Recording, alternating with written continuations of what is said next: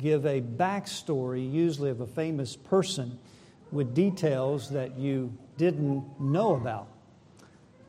Well, in Psalm 34, we find the rest of the psalm that Brother Jonathan read to us this morning as we look at this psalm. And we'll call the first 10 verses a psalm for poor people. A psalm for poor people. So the backdrop of this psalm, according to the title, if it's in your Bible, under Psalm 34, a psalm of David when he changed his behavior before Ahimelech, who drove him away, and he departed. So that's the rest of the psalm we know from what Brother Jonathan read to us out of 1 Samuel 21. David in chapter 20 had just departed from Jonathan. It was clear now for sure that Saul aims to kill him. Saul is the king. Saul has soldiers. Saul wants to kill David. They embrace, they depart, and now David is alone. He goes to Ahimelech, the chief priest, as we heard read. And David says he's on a mission. It just so happens he forgot any food and a weapon, which David now is afraid. He's a fugitive. He's on run for his life. Saul is hunting him. He's ultimately going to try to seek political asylum in another country. He needs to get out of Judea because he's going to be killed. So he asks Ahimelech. Ahimelech gives him the sword of Goliath, whom David used to cut off Goliath's head. David's on his way. He's headed to King Achish. And apparently when he gets there, he doesn't think that the servants of Achish will recognize David, but they do. They say, "Is this not the king of the land, the one that they sang, Saul had slain his thousands, but David his 10,000s?" Now get the picture. David is standing with a sword in his hand that's unmistakably Goliath's sword. It's about 15 pounds. It's massive. He's going to Goliath's hometown of Gath. He's going to Goliath's king, King Achish. Achish being the personal name. Ahimelech was probably more like a title, Pharaoh. He's going to the Philistine king, to Goliath's hometown, holding Goliath's sword, where they recognize David. Everyone's saying to him, "David has killed his 10,000s, which means what? Many of the thousands that David killed were Philistines. This is not a very wise plan. But David, in his haste and in running for his life, perhaps thinking, "They likely will not recognize me," they recognize him. David is sore afraid, as was read, and he plays the madman. He lets spittle run down his beard. He scrabbles on the doors of the gate, and Achish lets him go. A marvelous rescue, not because of David's wit, but because of the mercy and grace of God. This psalm, with that backstory, is David's occasion of writing out of this experience. Shortly after, perhaps, what we read in 1 Samuel 21, this poor man cried in verse 6. So David sees himself not as a wise, crafty guy that happened to just think quick on his feet and get out of a jam.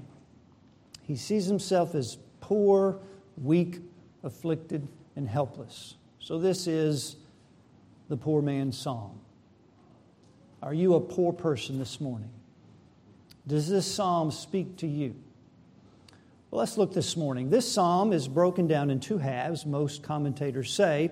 It's rather hard to break it down because David uses the acrostic form to write the psalm. He uses a Hebrew letter for every verse except maybe one, all through the 22 verses. But it's broken down in two halves typically. The testimony of David, which we'll call his personal testimony, that's what we'll look at this morning, the first 10 verses. And then the teaching of David in verse 11, "Come, ye children, hearken unto me, and I will teach you the fear of the Lord." So later we'll look at the personal training of David. So personal testimony, 1 through 10, 11 through 22, personal training. He wants to teach others out of this experience with God's miraculous rescuing grace. So we'll break down these first 10 verses like this. First, he magnifies God for his deliverance. Second, he remembers God for his rescuing grace. And then thirdly, he wants to assure others of God's rescuing grace. So he magnifies, he remembers, and then he assures others that they can be confident too. If certain conditions are met, they can be confident of the same rescuing grace of God. So let's begin in verse 1 as we look at this psalm. I will bless the Lord at all times. His praise shall continually be in my mouth. My soul shall make her boast in the Lord. The humble shall see or shall hear thereof and be glad. O magnify the Lord with me, and let us exalt His name together. So first, he magnifies God, and he invites others to join him in exalting the name of God together. Beloved, that's why we exist.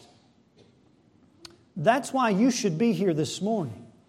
We're a called-out assembly of God. We've been effectually called out of darkness into His marvelous light so that we may together magnify, exalt, and lift up high the name of Jesus Christ. That is our goal for all that we do. Now, magnify means to make great, to exalt, simply means to make high. The question then is, how is it that humble, poor sinners, or David himself, who says, this poor man cried, referring to himself, can actually make God great, can actually lift God higher than He is? And of course, we don't, do we? To magnify God doesn't mean to increase God's greatness or to make Him higher than He already is. It means that we want to, as poor sinners, bankrupt, want to make God to seem or look as high as He already is. Now, how does David do that? Bless, praise, boast, glad, magnify. How do we magnify God? We bless God or adore Him. We praise God and thank Him.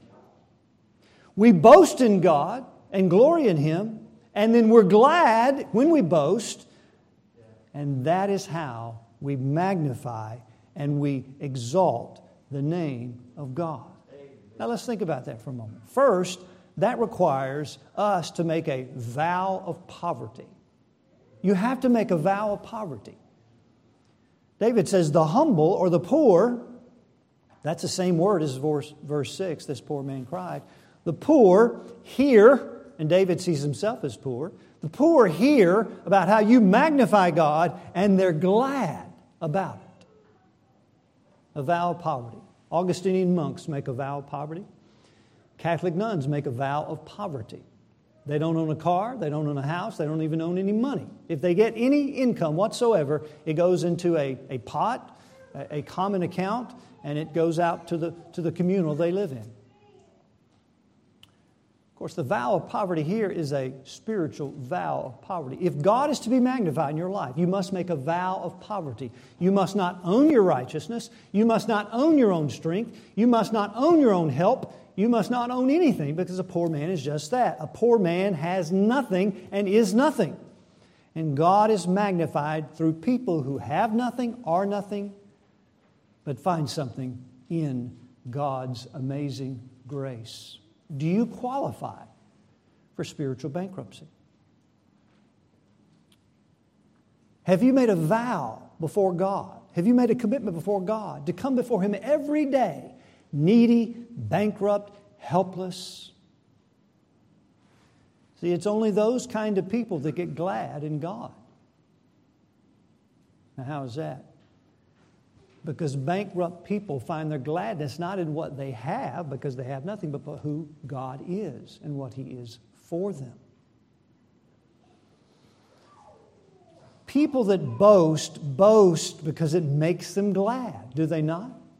All of us love to boast, even if it's not the obnoxious kind where people boast in themselves. You all have seen that person, and perhaps you've been that person before. But even if it's not in ourselves, we like to boast in our favorite restaurant, favorite team, favorite book, favorite vacation, whatever it is. We love to boast because boasting makes us glad. So when God tells us to boast in Him, what's He telling us? We should be glad. Whatever you boast in, beloved, you won't be boasting very long, right? There's a lot of talk right now about the new season coming up, right? College football. All the teams in the country, and at the end of the season, somebody's not going to be boasting. And if you are, one day you won't be boasting, and it probably won't take but a season or two, and you'll find you don't have anything to boast in. But with God, Psalm 145 says, one generation shall praise His works to another. There is never a time, there's never a season, there's never at the end of the season where you think, God, we're boasted all out with God. God is infinitely worthy of our boasting, and you'll never get to the place in your life where you say, there's just nothing more by which to boast in God. Boasting makes poor people glad because a poor person has nothing. And then they recognize in God what they have, everything. They have the riches of His mercy, the riches of His grace, and the riches of His glory. So it requires a vow of poverty. It requires a resolve. Listen to David. I will, I shall, I shall. Pretty strong language, isn't it? To resolve means a firm determination to chart a course of action. We'd all have to agree we live in a culture of soft Christianity, right? I'm not just talking about out there, I'm talking about in here, right? I mean, we get wiped out with 2 services on Sunday. Can't hardly even make it through it. I admit it wipes me out. When I read Hebrews chapter 11, and see the resolve of faith through grace, of people that were tortured not accepting deliverance. They were tortured, sawn asunder, tormented, afflicted, slain, wandering about in sheepskin and goatskins. They stopped the mouths of lions. They subdued kingdoms, wrought righteousness. To encourage us that the grace of God comes through our faith for the same outcomes, if God would so call it to be. We live in a culture of soft Christianity, and largely because we live in a culture of comforts and conveniences. I mean, we just get wiped out. David said, I will, I shall, I shall. That's a resolve. It's a resolve of grace. David's not now moving from poverty to pride and say, I'll just get the job done. Because under the grace of God, he finds the strength, he finds the resolve, he finds everything he needs as a poor man to do what God calls him to do. Beloved, I encourage you to be resolved as a Christian. Set a firm course of action and stay to it. Is God not worthy of that? Is His grace not sufficient? Is His glory not outstanding? And yet, just the littlest things wipe us out. Let me say, the littlest things wipe me out. Sometimes I'm appalled at myself. So a vow of poverty that's going to rest in God's sufficiency and come bankrupt and have nothing and rest in His riches of glory and grace and mercy is a resolve. He is resolved. He didn't say, well, I'm going to think about this. I will, I shall praise Him with my lips. My soul shall boast in the Lord. You see, this is not our default mode, isn't it? We have to go to the factory settings in the computer, the system preferences, and click that button that says resolve. Every day we have to have a new resolve. Or what happens? We go back to meandering, we go back to being soft. I include myself there. Okay. So there's a vow of poverty, there's a resolve, and then look at the frequency. I will bless the Lord at all times.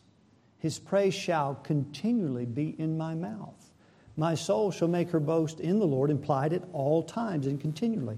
And the humble shall hear thereof and be glad. See, that requires a resolve because at all times we're not glad. At all times, we're not praising God. At all times, we may not feel like blessing the Lord. So the resolve and the commitment, like you're resolved to go to work tomorrow, are you not? You may not feel like it, but you have made a commitment. Does God demand anything less of us? No. So the frequency, at all times, See, when you understand all your times are in his hands, Psalm 31:15, all your times are in God's hands for his exaltation and your good, then by grace we can make a commitment. By grace we can move forward. By grace we can ask for grace because we're poor people. A poor man has nothing to get the job done. He has no resources. He has no money. He has nothing. He's a mendicant. He's a beggar. All he has is the complete sufficiency of the cross of Jesus Christ to empower him to take one step at a time. So David begins this psalm magnifying God for his deliverance. Other people like him who are poor, they hear and they're glad. And why are they so glad? Because they have nothing. Imagine people magnifying God because of all that they do. That doesn't make a poor person very glad, does it? David said in Psalm 69, verse 30, he wrote, "I will sing praises to the Lord. I will magnify God with thanksgiving." Praise is often associated with thanksgiving in the Bible. "This shall please the Lord better than an oxen and an ox," or a bullock that has horns and hooves. "The humble shall see thereof and be glad." Now that's a parallel except for the word hear, the word see. Why are humble people, poor people, so glad to hear and to see people giving thanks to God and praising God? Because thanksgiving is saying that somebody's giving you everything that you are and have. It's not coming from yourself as a poor person. The grace of God is sufficient to provide everything you need for life and godliness and anything God calls you to do. That ought to make us glad. Forgiveness, redemption, reconciliation, justification, sanctification. Let him that glories glory in this, glory in the Lord, because Christ is all those things to us. So a poor person spiritually who has nothing is glad to hear of your boasting and your praising and giving thanks to God and your adoring God, because why are you doing that? Because of all that God is showering you with by grace. So how would you know that you have made a vow of poverty and that you're resolved to praise God? You're a thankful person. I mean, what oozes out of you is the spirit of thanksgiving. I mean, even when you do something good, you thank God for it, right?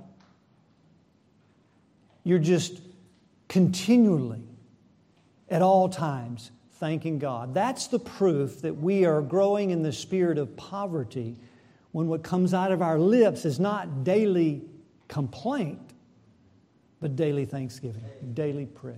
Do you have anything for which you could thank God for? In everything give thanks, for this is the will of God in Christ Jesus for you. Giving thanks always, at all times, in the name of the Lord Jesus Christ, unto God the Father. Because God is always doing something. He's always giving something. He's always rescuing you. He's always drawing you. And so that's why David says at all seasons, all times we give thanks. Number two. Now he remembers God's deliverance. And often when we remember, isn't that the catalyst for praise and thanksgiving? When you remember the deliverance of God in your life, doesn't that at times stir the words of thanks again and the spirit of praise and magnifying God at how good God is to you? So when we remember, it will stir thanksgiving and praise. So here's how David remembers in verse 4. "I sought the Lord, and he heard me and delivered me from all my fears. They looked unto him and were lightened, and their faces were not ashamed. This poor man cried, and the Lord heard him and saved him out of all his troubles. The angel of the Lord encampeth round about them that fear him, and delivereth them." So verse 4 and verse 6, David is using the past tense. He's thinking about, in the first person, verse 4, "I sought the Lord." In the third person, verse 6, "This poor man cried." That's David. In the first person, verse 4, "He heard me." In the third person, "He saved him." Verse 4, from all my fears, verse 6, out of all his troubles. David's already starting to assure others when he uses third person, isn't he? But he's referring to himself. David prayed, David sought, God answered, God delivered, and the upshot is that David says he's delivered from all of his fears, all of his troubles. Which you may say, well, when I remember God like that, I remember that I'm still in trouble, still afflicted, been going on a long time. I prayed, I thought like David. I don't think I can say the Lord delivered me from all my fears and all my troubles. Maybe you're like Asaph in Psalm 77, 3. I remembered the Lord and I was troubled at the memory. What do we make of this? And furthermore, who wouldn't be praising and magnifying God when you just got delivered from a death like that, right? I mean, that's kind of the easy part, right? Do you know where David is after he's delivered? Maybe David didn't move from the frying pan to the fire, but he did move from the fire back to the frying pan. He's in a cave called Adullam, 1 Samuel 22. He is alone. He has no food. Maybe he has the sword Goliath, or maybe they took that sword from him. David is at a low point in his life. His mighty men and his family do not join him immediately, but later. He is away from one king. He's somewhere at the border of Judea and Philistia, and Saul is still hunting him. He's a fugitive. He's low, but he's magnifying God, and he's saying, "The Lord delivered me." So that tells us, even if you're at a low point, there's a place to praise and exalt God and give Him thanks for His deliverance. But what is this deliverance? David clearly got out of one trouble, even though he's not out of the other trouble yet. That's why he's in the cave. He's being hunted. I think verse 5 is strategically located between these two verses to help us understand more about what David is saying when he's saying all our fears and all our troubles. Yes, ultimately one day that will take place, but David is referring in the present tense. How is it that David was delivered from all of his fears when there's still fear all around him, and all his troubles when he's really still in trouble? Right? It's just a delay right now. He's kind of got sanctuary at the moment. But at any moment, he could think, Saul's going to walk through the mouth of that cave, and I'm a goner. Verse 5, they looked unto him and were lightened, and their faces were not ashamed. They looked unto him means they consider, they have regard for God, and were radiant, beaming, glowing. And their faces, which means the word picture he's giving is their faces were glowing and beaming and radiant, and they were not ashamed or disappointed. So what is David saying here? Is David saying, look, if you just pray like I did, the promise of prayer is you can just announce your trouble you're about to leave in just a few minutes, because as soon as I make an amen to my prayer, God says, it's gone, it's over. We know that's not true in our own experience. Right? I think the point David is saying is that the promise of prayer is not that God removes every difficulty and every trouble, but that God is going to deliver you. There is going to be deliverance in the trouble and in the fear by transforming the trouble in an occasion to magnify God. That's deliverance. That's rescuing grace. That's what grace aims to do. David's been delivered not just because he escaped Achish. That's true. He's being delivered because God used the occasion to expose David's weakness so he could see God's greatness and burst forth into praise and adoration. That is deliverance. That's rescue and grace. That's what God is going to do through prayer. Look at verse 5 again. They looked and they were beaming. Now we use that about a person to say that their face is beaming. And what do we mean by that? Smiling, maybe? Happy?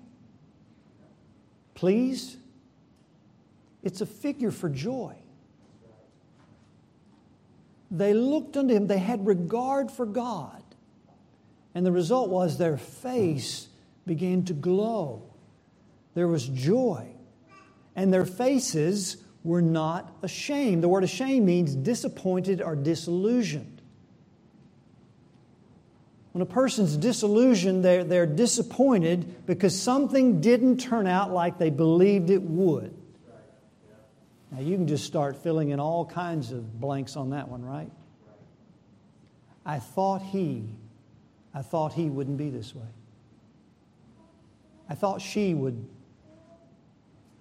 not be that way. I thought marriage would be this. I'm so disillusioned. I thought family. I had these expectations. I thought family life would be like this. Or I thought my parents. I thought as I got older, my parents, and they're not. You know, we could go through all kinds of scenarios. That dream job. I thought when I got to that place, I'm just disappointed.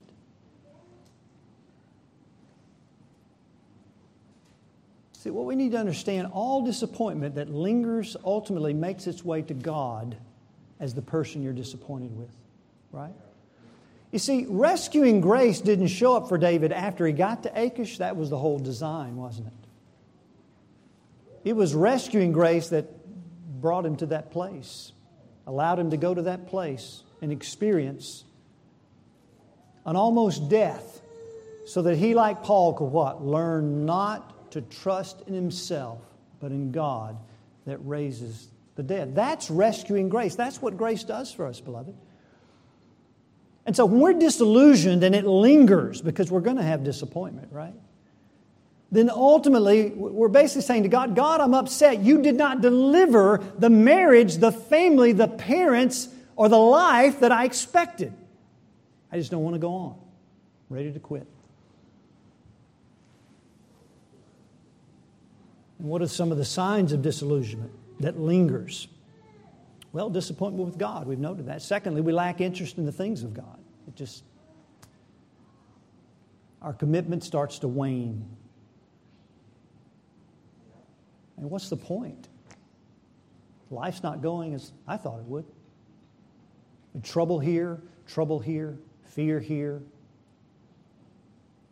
The commitment that you once had starts to dwindle.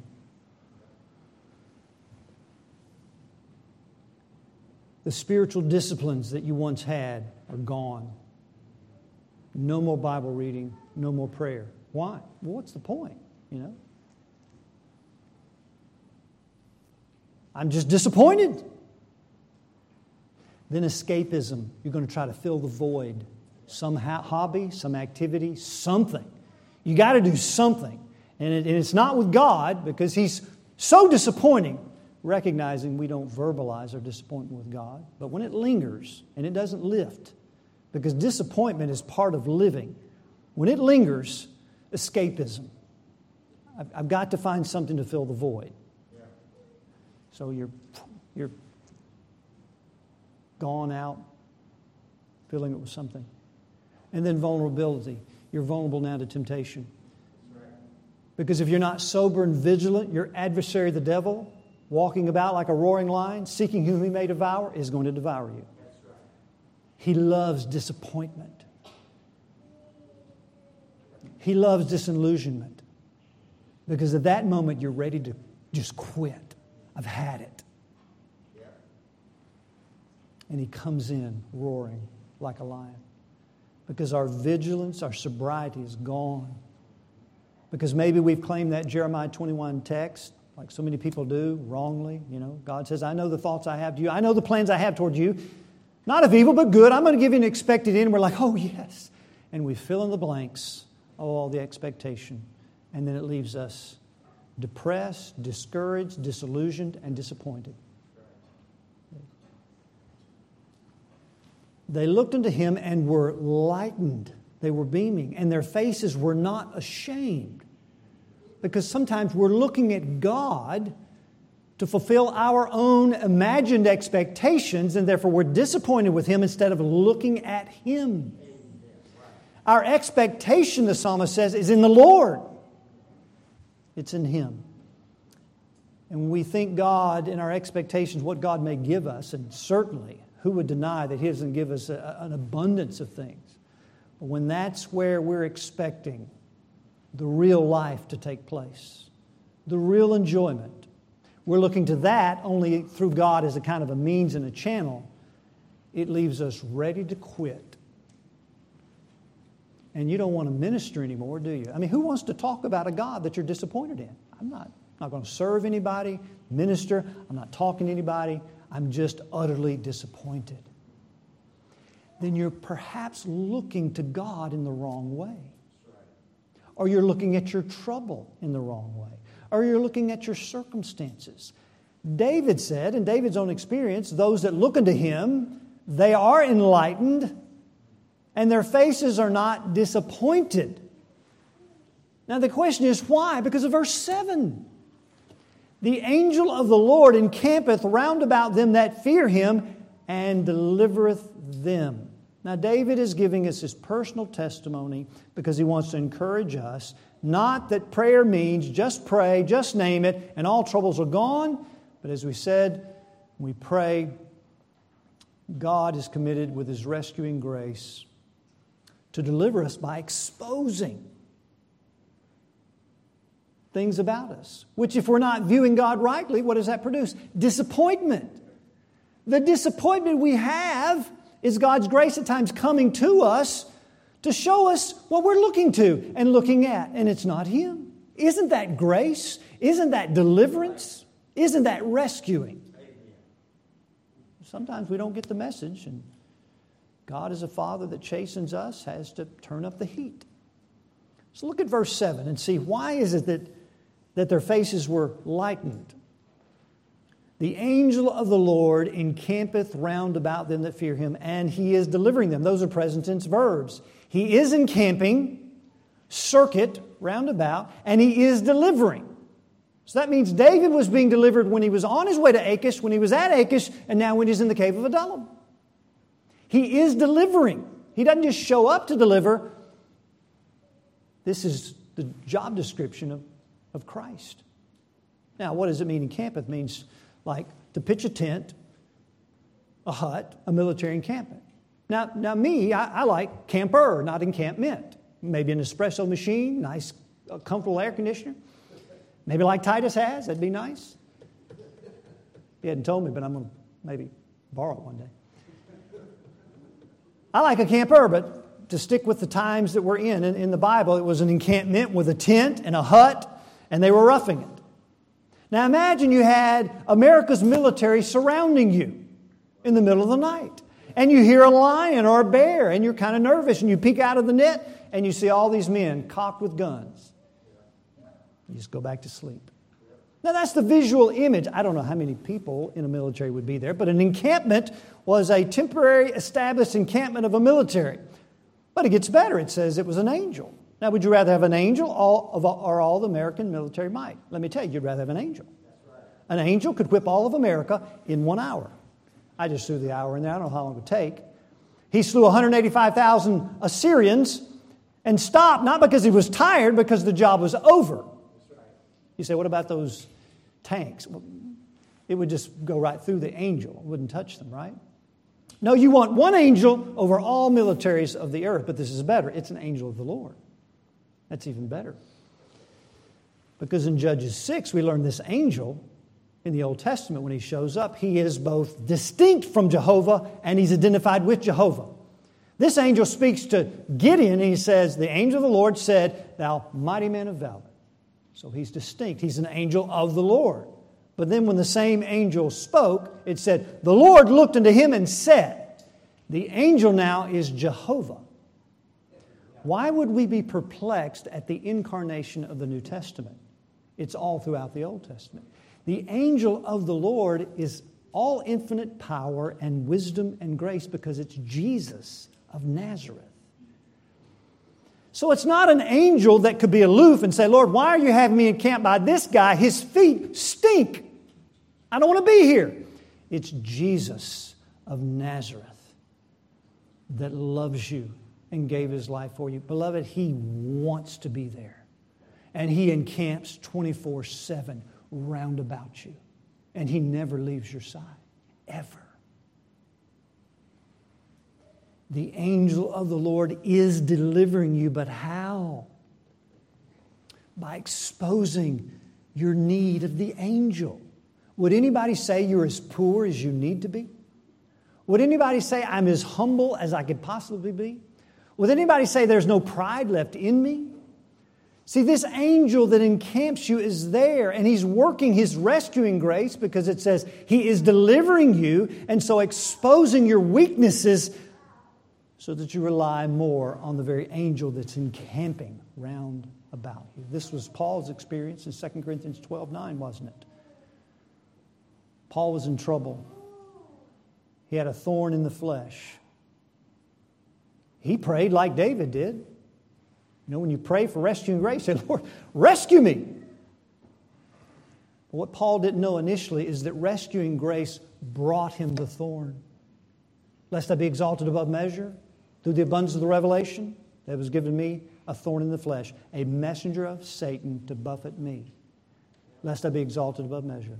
The gift of rescuing grace was a thorn that hurt.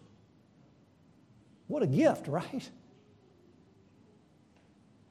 Paul later understands this through Revelation. He prays 3 times, rescue me by your grace. Grace didn't just show up to rescue him. Grace had brought him the messenger of the devil himself to use it and overthrow the work of the devil in bringing humility to Paul instead of exaltation, which is what the devil does, right? The devil does not humble people. He exalts people. He kills them with pride, and then he devours them.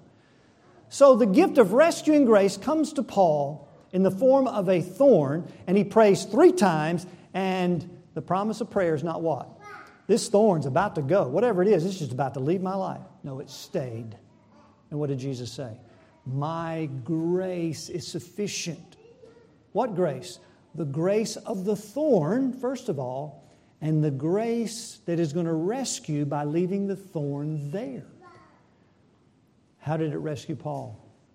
My grace is sufficient for thee, for out of weakness is my strength made perfect. We could say out of poverty, my strength will be magnified, exalted, or made complete.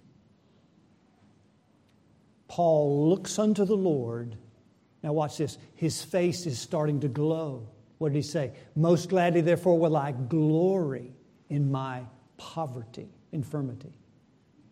He was not ashamed. Aren't you disappointed with God, Paul? I mean, He didn't do what you asked. You just got to go around in life with this thorn, whatever it is. His face was aglow. He was beaming with joy. And he said, so I was glad. Why? For when I am poor, it's weak there. Same thing. Then I am strong. The angel of the Lord that was encamping Paul every second of his life exposed a potential weakness in Paul that could have made him proud, kept him humble. And what was the upshot? Paul looked to Jesus and found Him to be the strength, the help, all that Jesus was for him through means of trouble. So David is not saying pray and all trouble goes away. He's saying pray and what happens? You'll be delivered, you'll be rescued by the angel of the Lord that's encamping you, and His rescuing grace is going to come to show you His greatness by exposing your weakness. So when you feel like you can't go on, the angel of the Lord is there to help you keep going. When you feel like you don't know what to do, I don't know which way to turn, the angel of the Lord is there to give you wisdom. Just look at the connection. You have nothing. You don't know. You have no strength. The angel has everything. He knows. Jesus knows. He has the strength. And we could go through any number of expressions that would identify how Jesus comes to us in His strength when we recognize and get to the place. And prayer is that. Isn't prayer the instrument of a poor man? You know, a rich man, he's not asking anybody for anything. He's got it all. But a poor man's begging. So through poverty, we reach out and cry to the angel, and the angel that's there exposes our weakness, brings His power, and we're delivered in the trouble. So it is true. The Lord delivers out of all of our fears and out of all of our troubles. When we look to Him, we can be lightened through the Word of God and glow in such a way that our faces, rather than being disappointed with God, we say with Paul, I gladly glory in my weaknesses. Why would you do that, Paul? That's crazy. Glory in poverty? People do that today. You know, years ago there was a restaurant called Poor Folks, and when you went in there, everybody kind of had a smirk, smile on your face. Oh, you're poor like us, isn't that great? We're proud to be poor. No, it's not a good thing to be poor, is it? But Paul was glorying in his weakness because then he experienced the strength of the angel of the Lord, and the angel gets exalted and Paul gets humbled. That's how God's magnified, isn't it? So David remembers the past deliverance and how God delivers, how He delivers through His rescuing grace. And then he begins to assure others in verse 7, this angel of the Lord that delivered me, He's round about all them that fear Him, and He is delivering them also. And then he goes into verse 9, which is the last point, assuring others of this confidence in being delivered. He says, verse 8, O taste and see that the Lord is good. Blessed is the man that trusteth in Him. O fear the Lord, ye His saints, for there is no want to them that fear Him. The young lions do lack and suffer hunger, but they that seek the Lord shall not want any good thing. Now David turns to others, and he's going to encourage them and assure them that this angel encamps you, this angel delivers you, this angel is with you in two ways: to deliver, verse 7, and then to provide. You don't lack any good thing. Two ways: the angel delivers you, we already looked at that one, and then the angel provides so that you have nothing lacking. Are you lacking anything today? According to the text, you shouldn't be, right? Nothing lacking. But he wants us to know how we secure that blessing. How do we secure this deep assurance of the angel's encampment and His rescuing grace, and that no good thing shall be withheld from those that walk uprightly or that trust Him? In this way, those that fear the Lord, which means in verse 9, they trust Him. Verse 10, those that fear the Lord, which means that they seek Him. Now, the fear of the Lord certainly means more than that, but it doesn't mean less than this in this context. David defines what he means by fear Him in verse 7 when he says, blessed is the man that trusteth in Him. And then in verse 9, he's going to again state the fear of the Lord and define it in verse 10 as those that seek Him. How can I be assured that the angel is with me? Through a poverty of spirit that seeks refuge in Jesus Christ. The word trusteth means refuge. Oh, taste and see that the Lord is good. Blessed is the man that runs into the cave. Right? Are you one of those kind of people that like to get people to try food that you have eaten and it's good? I am. People don't trust my palate. I have to struggle. So come on, just taste it and see it's good. Too many times where I said that and it wasn't so good. I still want them to try. Have you made trial of God? Taste, experience it for yourself, and see that the Lord, the angel, is so good. Blessed is the man that runs into the sanctuary, the pavilion, under the shadow of his wings, in the covert, in the cleft of the rock. All the images of the Bible that speak of sanctuary. But are you one of those people that say, well, that looks good, that smells good. Well, I bet it is good. I'm not going to try it. Or I bet that cave is strong. I bet that pavilion would keep me dry in the rain. I bet if I was under the shadow of those wings, I'd be safe. I bet the lightning wouldn't strike me there, but I'm going to hang out here in the rain and do it myself. Well, that's not poverty. That's pride. See, you're relying on your own righteousness, your own strength, your own ability, your own wherewithal to keep yourself safe, dry, fed, whatever it is.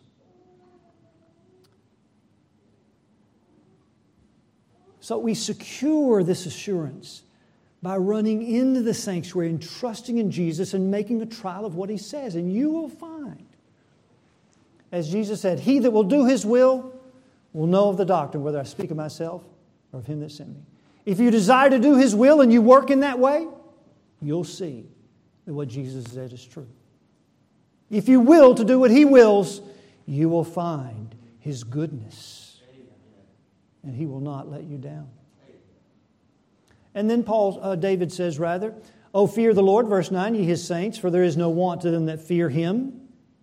The young lions do lack and suffer hunger. They don't do so well. But they that seek the Lord shall not want any good thing. Those that fear the Lord not only trust Him, those that fear the Lord seek Him. And the upshot is they don't lack any good. The thing is italicized, which means the translators put it in there for clarity. You don't lack anything good. Now, I'm going to guess that probably some of you lack something that you'd call good today. Maybe a good thing that if you had it, it would do you good and something you need. But when you want a good thing and you need a good thing, why do you want that good thing? Could be a practical thing. You just need a good lawnmower. You need a good car. Good thing. But see, at the root issue of every good thing that we could want, say, I'm lacking that good thing. If I just had the good thing, if I had that one good thing, I'd be so happy. I'd be so fulfilled. I'd be so content. And no, you wouldn't. Because only those that seek the Lord find Him to be the treasure of Proverbs 2, the buried treasure. The great pearl of great price, the treasure buried in the field, the bread of Deuteronomy 8 or John chapter 6. See, David's point is when we're seeking the Lord, what are we seeking Him for? Just the good things? We're seeking Him as the highest good. And if He's the highest good, we say, if I only had Jesus, if I only had the Lord, if I only had God, I would be so happy. That's right, you would. But you won't seek Him. Some of you won't seek Him. Because you're still blind to thinking that what God creates is somehow going to be better than the God who created it. And that's our blindness, isn't it, beloved? That's our depravity and our Adam nature. But oh, when the Holy Spirit awakens us and we seek the Lord, we understand that He's the greatest good and that He does give good things. I'm not trying to suggest it's just spiritual good. He gives good things, does He not? If you being evil know how to give good things to your children, how much more shall your Father in heaven give good things to those that ask Him? And those good things, if you just look at Psalm 34, if the lion lacks a good thing called food, that's literal, that's physical, then part of the good things is food. And clothing, and what you need. But the Father knows how to give good things, like you being evil, which means you're nothing like God the Father. You know how to give a good thing to your child. If your son asks for a piece of bread, you don't give him a stone, and if he asks for a fish, you don't give him a serpent. You know how to give a basic good thing. Your Father infinitely knows how to give good things, and He doesn't give bad things. Well, that calls out a lot of things, right? You may say, this would be so good for me. Lord, could you give me this? He says, no, you don't understand. That would be so bad for you. That's why most of you are not going to be rich. Do you know how bad that would be for you? It drowns men in eternal destruction. Somebody ever asked you, Brother Mike, why aren't you rich? I couldn't have handled it, I'm sure. I'd probably be a goner. I'd probably leave Christ and love the money over Christ. I mean, I can struggle with that, and I don't have much. It doesn't even take riches. So God only gives good gifts and good things, but they are material. He gives good things. He will not withhold any good from those that trust Him and seek Him. And if you need food, if you need a car to keep trusting Him, it's coming. Is anybody going to say here, God hasn't been a good provider? I mean, He is just overflowing. But when we're seeking God as the highest good, what that produces is contentment. And a content man really doesn't lack anything, right? I mean, he lacks something, but not like that. He doesn't have everything, but he lacks nothing for his contentment. A content man is just that. He's content with what he has. With the little he has, or the much he has, his contentment is in God. Why? He's seeking Him as his contentment. And so when the good comes, that's not the main event. Or when the good leaves, that's not the main event. God is the main event. And so he seeks God for the spiritual hunger and the spiritual bread. And then when he asks God for good things, God provides. And if God withholds, it's not the end, because the good thing he really needs to fill the void of emptiness in the empty tank of love is the love of Christ. And when you seek Christ, it comes. Christ fills us with His presence and His Spirit. And so we can ask God for good things we need. He's our Father. But we need to know He won't give us bad things. And we need to know the way we secure the assurance that the angel of the Lord is encamping and delivering is that we fear Him and we're growing in our fear. That means we're trusting and we're running into the sanctuary of the grace of Christ and we are seeking. Are you seeking God? And that's just an honest question we all need to ask ourselves, right? Just a personal question. To what degree are you seeking God today? Is God the highest treasure and the highest good? If He is, then we're seeking Him to be that. And as poor people, we come before the Lord. We say, nothing in my hands I bring. But let's just close with that. Everybody raise your hands, if you would. Both hands, empty. Nothing in my hands I bring. Repeat after me. Nothing in my hands I bring. Simply to the cross I cling. He's everything. Amen. Let's pray. Father, thank You for Your grace.